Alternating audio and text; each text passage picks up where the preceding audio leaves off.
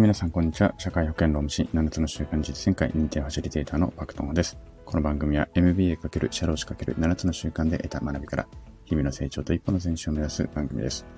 1月17日水曜日の放送です。皆さんいかがお過ごしでしょうか。はい、もう1月も半分が過ぎてしまいましたね。早いですね。あっという間ですね。もうこうなっていくと、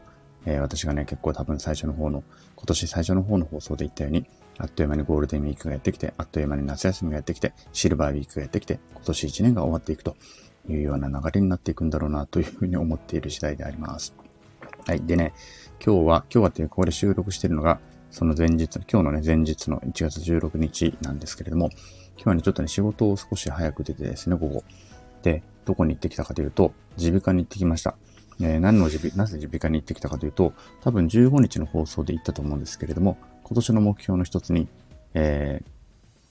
ルギー性鼻炎との戦いに挑むということで、舌下治療を始めようと思ったわけです。で、その舌下治療を始めようと思って、今ダニとスギがあるじゃないですか。あるんですね。ダニのアレルギーと、ダニってのは多分ハウスダスト一般とかに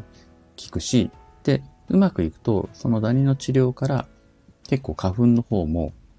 効果がある人もいるみたいで、その一般的なダニと、あと、スギに特化した舌下治療があるっていうんですよ。で、スギは、そのスギの花粉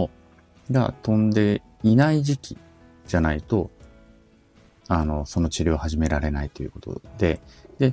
ダニの方は、いつでも始められるっていうふうに僕はちょっと聞いていたので、うちのね、息子がもう何年か前に始めているので、うちの妻がダニの方はいつでも始めれるよって言うから、そうなのかと。で、子供もだからダニの方から始めたのでね。だからダニから始めれるのかなと思って今日、飛び込みで行ってみたんですよ。飛び込みといっても、いつも行ってるね、耳鼻科さんに行ってみたんですけども、そうしたらね、受付でね、今、もし症状が出てるんだったら、なんか最初、受付の人はあまりよく分かってなかったのかな。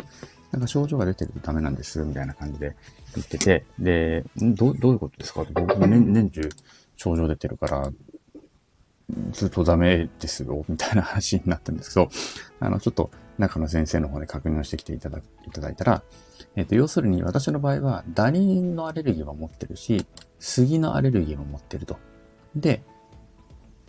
スギのアレルギーも持っているので、スギがもう飛んでる時にはもうダニの治療もできなくなってしまうんですって。なんかわかりますかね。とにかくそのアレルギーの症状が出る環境にある時にはもうできない。で、スギのアレルギーを持ってない人であれば、ダニのアレルギーの治療は、年中ね、その症状が出てない時に始められるんだけれども、スギも持っちゃってるので、私の場合は。なので、杉の症状が出る環境にもあるときにはもうできないんだと。で、杉の花粉はもうすでに飛び出してるので、もうできないってことだったんですよ。で、と思ってね、ちょっと、不機嫌になってもしょうがないんですけどね、なんかせっかく来たのにみたいな、1時間以上かけて家の方に戻ってきて、で、せっかく行って、やっと始めれるなと思ったらなんかできませんとか言われちゃったもんだから、もうちょっとって感じでね、帰ってきたんですけれども、そういうことで、できませんでした。で、じゃあいつからできるのかというと、この杉の花粉が一段落してから、そうすると6月ぐらいからなんですって。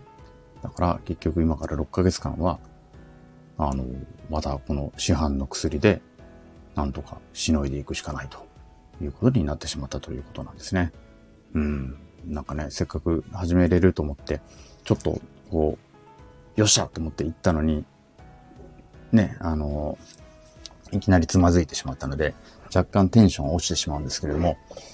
半年間ちょっと我慢して、また6月から始めていこうかなというふうに思っています。はい。ということで、今日はね、そんなお話です。はい。また頑張っていこうかなと思っていますので、